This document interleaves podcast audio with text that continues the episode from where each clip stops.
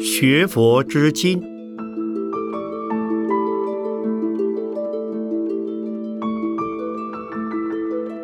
圣严法师著。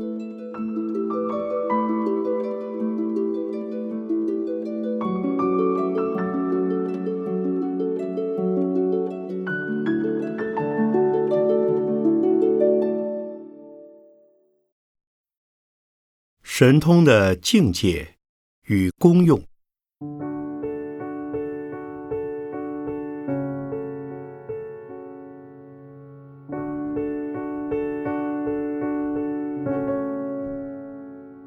神通不是万能。看了神通的境界与神通的功能之后，也许有人以为神通是万能的，有了神通便可解决一切的问题。我也曾听有人这样说过：今天的时代太乱了，人命太没有保障了，主要的原因是出了一些。人间的魔王，如果今天能有一个像孙悟空那样的人物出世，把那些人间的魔王在不知不觉中杀死，或者给他们一些神通的颜色看看，让他们感到恐惧之时，我们的时代社会也就不再会如此的可怕了。以一般人的猜想，这样的观念虽然幼稚。但却并不可笑。然以佛教的观点来说，那是绝对不可能的事，因为神通不是万能的。在一切繁盛的神通之中，以佛的神通最为究竟。但是佛陀虽为无时不觉、无所不知的大觉智人，佛陀也非万能。佛陀也有三种不能办到的事：一，不能度无缘众生；二，不能令众生借空；三，不能灭众生定业。佛陀广度众生，只能誓愿度尽众生，却不能度脱一个与佛无缘的众生。比如有些人们生在佛时，竟未闻有佛之出世；有些人舍利佛与目犍连能度他们出家，却不受佛的度化，这都是缘的关系。佛陀虽然发誓度一切众生，却不能度尽所有的众生。教化的责任在于佛陀。学佛修行的责任，则在每一个众生。不受教化的众生，佛也爱莫能助。佛陀虽已断尽了一切烦恼，并教众生灭除烦恼的方法，但是个人先世所造的定业，定业成熟，必然受报。虽为佛陀，也是无可奈何。所以。即使成佛之后的释迦世尊，由于先世的业因，仍要感受到十种烦恼的果报：一、六年苦行；二、孙陀利女杀身谤佛；三、乞食罗月城时木枪刺足；四。皮兰邑安居三月中，食马麦。五，琉璃王灭世家族，头背疼痛。六，婆罗门聚落起时，空钵而回。七，占土女伪装怀孕，谤佛通奸。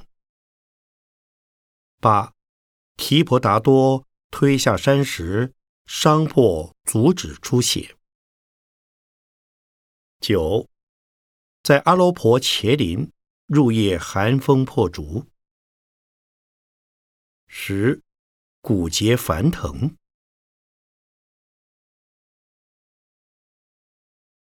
至于佛的诸大弟子，除了伯居罗尊者是无病长寿之外，其余的诸大弟子几乎都有业障的。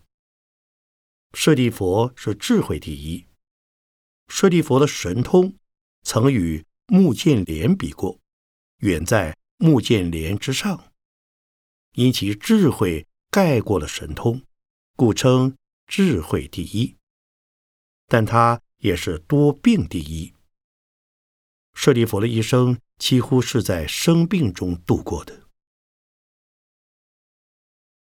另有一位毗陵伽婆搓，也以神通闻名，并以神通护法救人。但其自从出家之后，也是经常生病。穆建连尊者。是有名的神通第一，但当释迦族遭受灭族之难时，虽以神通将波救人，救出之后，活人却都成了血水。穆建连常以神通救人渡人，但他自己到最后竟又被执杖外道围打而死。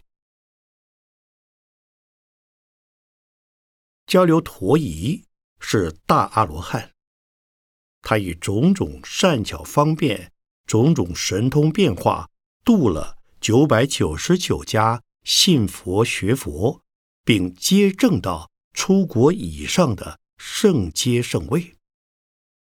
但当他度到第一千家时，竟被暗杀而埋尸于粪坑之中。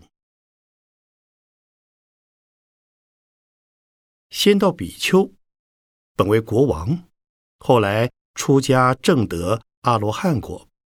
但是当其在返国途中，其子误以为他将收回王位，而派人来取他的脑袋。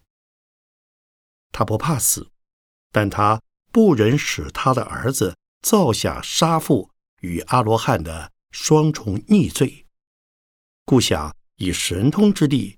逃脱被杀之祸，但他竟然不知如何发起神通，甚至连“神通”一词也想不到了。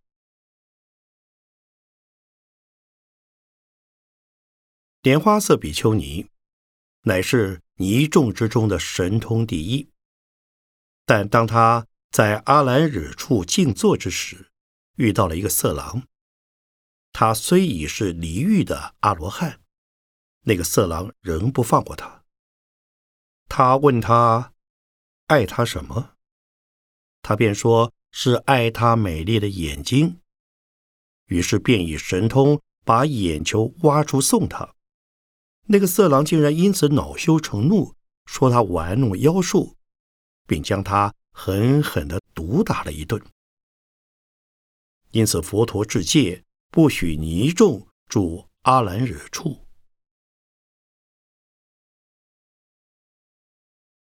像这种例子，在佛经中是很多的。这不是说神通不灵，而是说神通不是万能，敌不过业力的。阿罗汉是最后一生，即使在最后一生中，也要算清最后一次的业障，因为定业必定受报。如果业不受报，便违背了因果定律。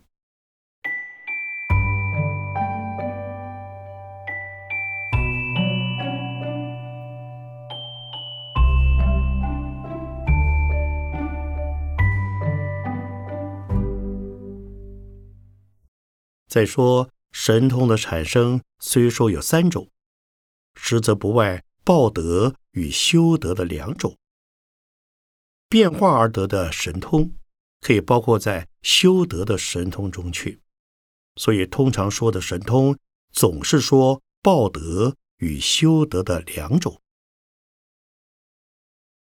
报德的神通与修德的神通，在功用上是相同的。但在发起或使用上是不同的。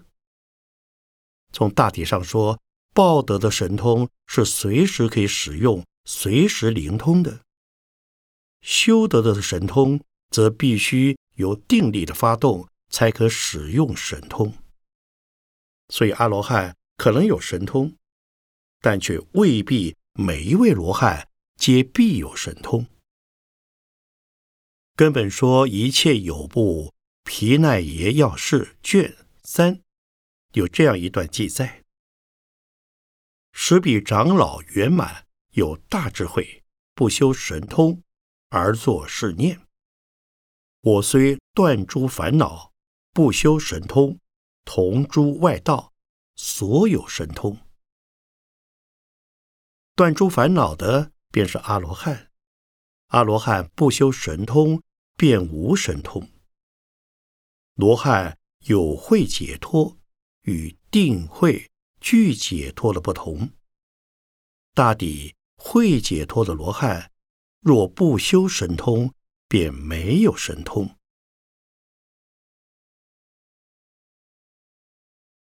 另有一个例子，根本说一切有部必除泥皮奈耶卷二，再有一位妙贤必除泥，以证阿罗汉果。有一天。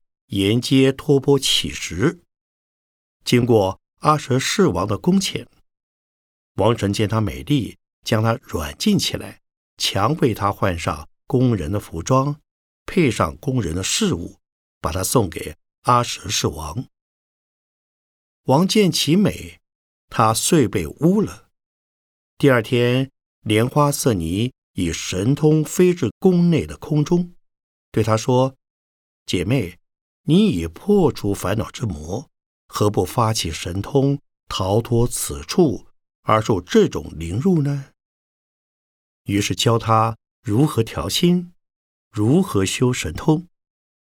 即在须臾之间，妙贤罗汉尼变得神足通，成功飞返尼僧的僧团之中。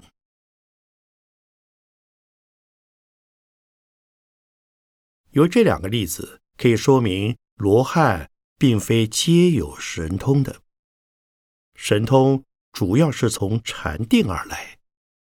所以，有了神通的大阿罗汉，平时也跟凡夫一样，所见不出数百公尺，日行不过百里左右，所闻不超常人的范围，所知不越一般的领域，所有的仅是血肉之躯。如果要用神通，必须运心方得。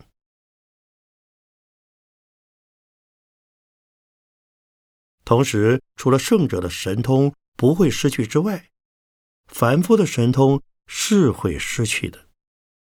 由于贪心、嗔心、痴心的旺盛，便会失去神通。所以，提婆达多由实力加设教他。依止世俗道，修得初禅而发神通之后，因为自傲自狂，并作无恩之言，而说：“彼实力加设，与我何利？我自日夜常求精进苦行，得第一禅定力，是我自求，不关实力加设事。”即在言下。便失神通。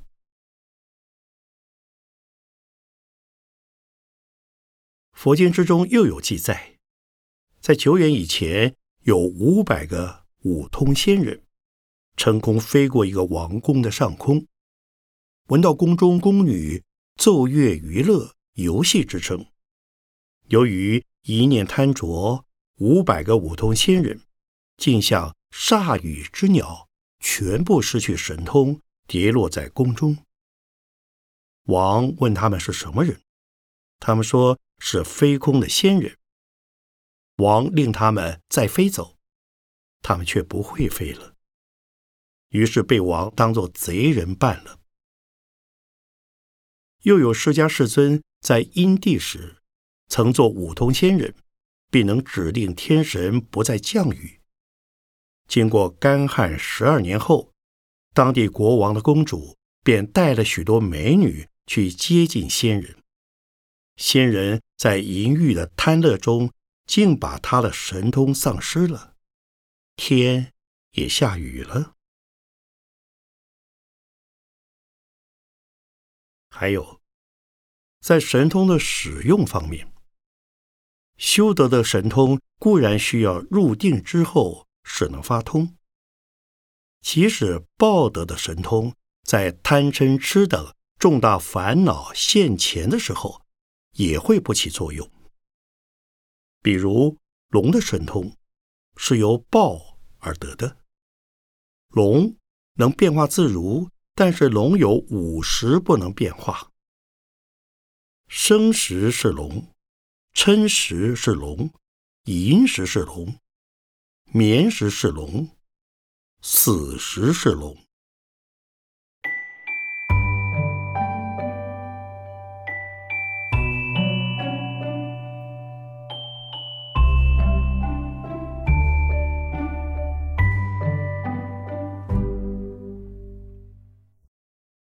佛教不重神通，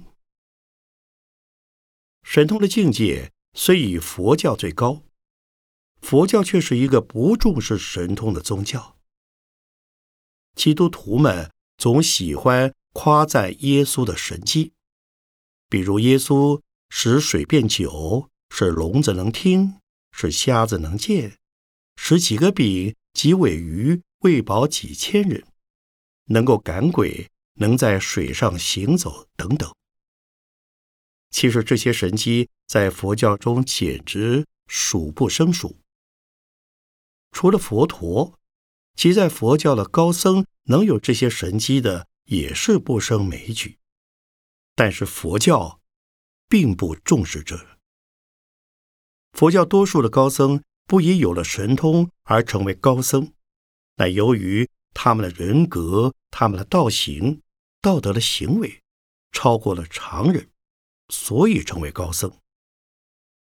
在佛教史上，虽然也有好多神僧，高僧传中也以神僧列为一科，但是最受后人敬仰，并于后世影响最大的高僧，却不是神僧，而是有学有行、有德有成、有作有为的出家人。神通的作用虽能轰动一时，但不能影响及后世。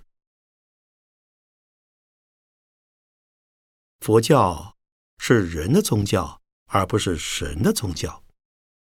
佛教学佛，教人从人的本位上老老实实、本本分分的做起。所以佛陀在世的时候，也不主张仰赖神通度化众生。甚至禁止弟子们现神通。佛陀曾说：“必除及比丘，不应于俗人前现其神力。若显现者，得越法罪。”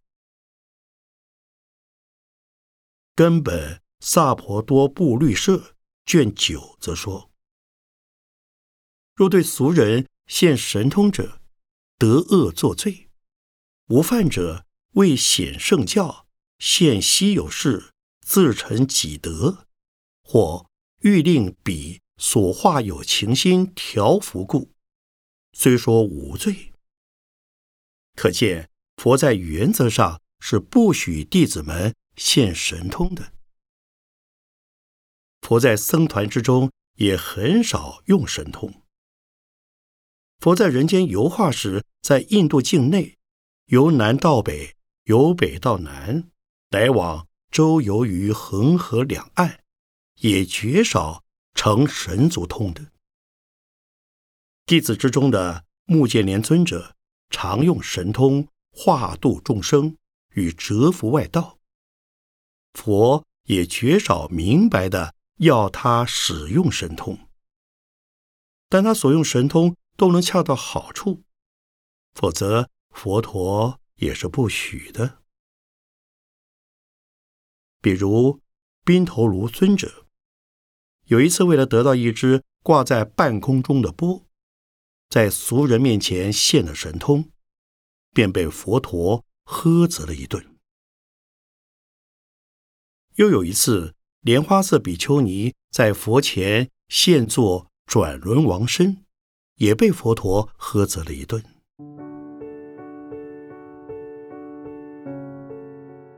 虽然如此，为了折服凡夫的傲慢心，为了显现佛及佛的罗汉弟子们的圣行圣德，并且因此而可化度无数的众生之时，佛。及佛的弟子们是会现神通的。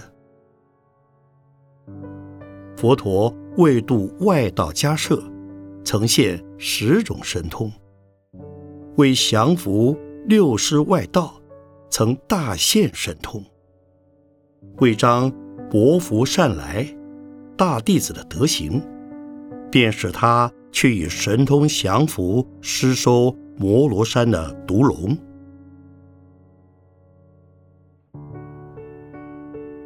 但是，佛教虽有神通，便也会在必要之时利用神通。佛教却不是一个重视神通，更不是以为有了神通为光荣的宗教。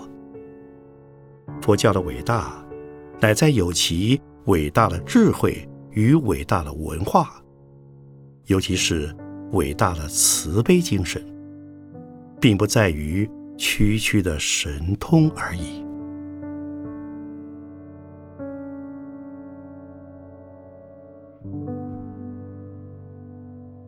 一九六三年二月，写于台湾美浓大雄山朝元寺，堪于《香港佛教三十五期》。